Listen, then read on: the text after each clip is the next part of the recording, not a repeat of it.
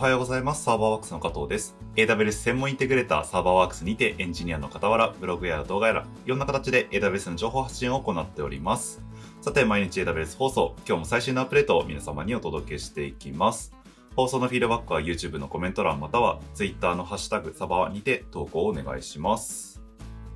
では早速最新1日のアップデートを見ていきましょう。今日は6月の23日のアップデートで3件ですね。少なめですね。今日アップデートありました。早速見ていきましょう。まずは1つ目。AWS Single Sign-On がヨーロッパストックホルムリージョンで利用可能に。はい、最初がヨーロッパストックホルムリージョンで新しく Single Sign-On が使えるようになったよというアップデートになっています。えっと、AWS Organizations で管理しているアカウントに対して SSO、 Single Sign-On のアクセスやユーザーアクセス権限の一元管理が行えるようにな行えるようなサービスですね。AWS シングルサイン4が新しいリージョンで使えますよという形になっています。では次行きましょう。Amazon Cloud Watch Logs Insights が AWS 中東バーレーリージョンで利用可能に。はい。また新しいリージョンにて使えるよっていうアップデートですね。Cloud Watch Logs Insights が中東で使えるというアップデートです。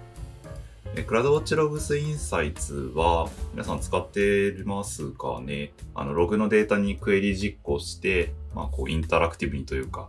あの、その場その場で欲しい結果を検索することができるようなサービスになっていて、えっと、ちょっと専用のクエリ言語にはなっているんですが、それを覚えてあげれば複雑な検索も一発でできるようなサービスになっています。あと、あの、複雑なクエリを、で、何度も実行するようなクエリであれば、それを保存することもできるので、いちいちこう、毎回再作成してクエリを流すってことをしなくても必要な時に保存したクエリを使うことができたりします。というわけで、それが中東バーレンで使えるよっていうアップデートですね。はい。では、最後、アップデートいきましょう。Amazon Recognition Video の新しいメディア分析機能を発表。はい。最後は、レコグニションの、えーアップデートになります。えー機械学習系のサービスですね。ビデオの分析をできるようなサービスになっていて、まあ今までだと、えー人を判別したりとか、その人の表情がなんか怒ってるのか悲しんでるのかとか、あとは今どこにいるみたいなシーンの判断だったり、何をしているのかの判断、あのスケボーを乗って走ってるとかっていうのが、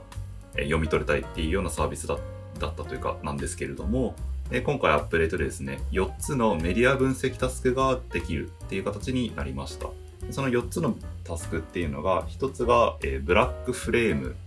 コンテンツがこう切り替わるタイミングに音声がないような真っ黒なフレームが入り込むことがあるかと思うんですが、そこの検知。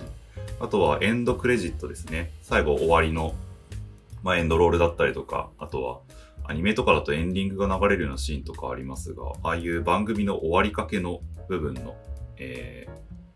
ー、なんていうんだ、まあ、クレジット情報が載っているような部分だったりとか、あとはショットチェインジーズ、カメラが切り替わるタイミングですね。と、最後、カラーバーズ。これはあの、映像が来ていない時にテレビとかで、あの、カラフルなバーが並んでいるような画面を見たことがあるんじゃないかなと思うんですけど、それのことですね。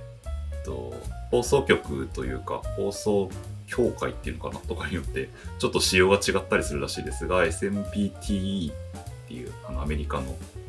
企画には対応しているみたいですね。ちょっと他の企画がどうかっていうのをアップデートに書いてなかったんですけど、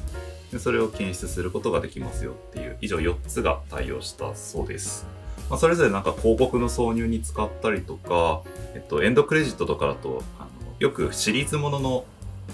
えっと、なんだ、ドラマとか、まあ、さっき言ったようにアニメとかで、えー最後のエンディングを飛ばす機能がついてたりとかっていうのが、あの、あったりすると思うんですけど、なんかそういうのに使ったりとか。あと、ショットチェンジだと、まあ、人の映る位置とかが変わってきたりとかするので、それに応じてこう画面に乗っける要素の配置を変えたりとか。あと、カラーバーの方で言うと、えー録画の、まあ、オンデマンドのコンテンツであれば、そのカラーバー検知して削除するのに使ったりとか、あとは、実際放送しているところだと、なんか放送中にエラーが発生したよっていうのを検知したりとかっていうのは用途で使えるよというのが書いてありました。はい。というわけで、今日は3つ以上アップデートの、えー、紹介は終わりになります。なんだろう、びっくりするぐらい早く終わってしまっているんですが、毎日 AWS 始めてから8個とか10個とか11個とか、なんかやたら多い日が多かったので、なんか久しぶりに3つとかいうアップデートを見た、見た気がしますね。まあ、個人的にはレコグニションかな。まあ、後の2つがリージョン増えたよっていう情報だったので、そうですね。気になるって言ったらレコグニションかな。AI 系サービスいろいろと使ってますけど、レコグニションは実はまだあんまり使ったことがないんですよね。どっちかっていうとトランスクライブとかトランスレイトあたりのあの、なんだ、テキストとか翻訳とかっていうような周りのやつをよく触ってましたね。はい。結構、あのーいろんなサービスと組み合わせて使うっていうのが簡単にできるので、もし機械学習系の AWS のサービスまだ触ってないよっていう人いたら、ぜひ一度、まあ、まずはコンソールからでいいと思うので触ってみていただきたいですね。あとは、あの、ラムダから呼び出して、結果を受け取ってみたいなことも実装簡単にできますし、ハンズオンのコンテンツとかも AWS さんが結構いろいろ出してくれてたりするので、まあ、そういうの見ながら触ってみると面白いかもしれません。はい。というわけで、ちょっと今日は早めですが、以上で終わりにしようかなと思います。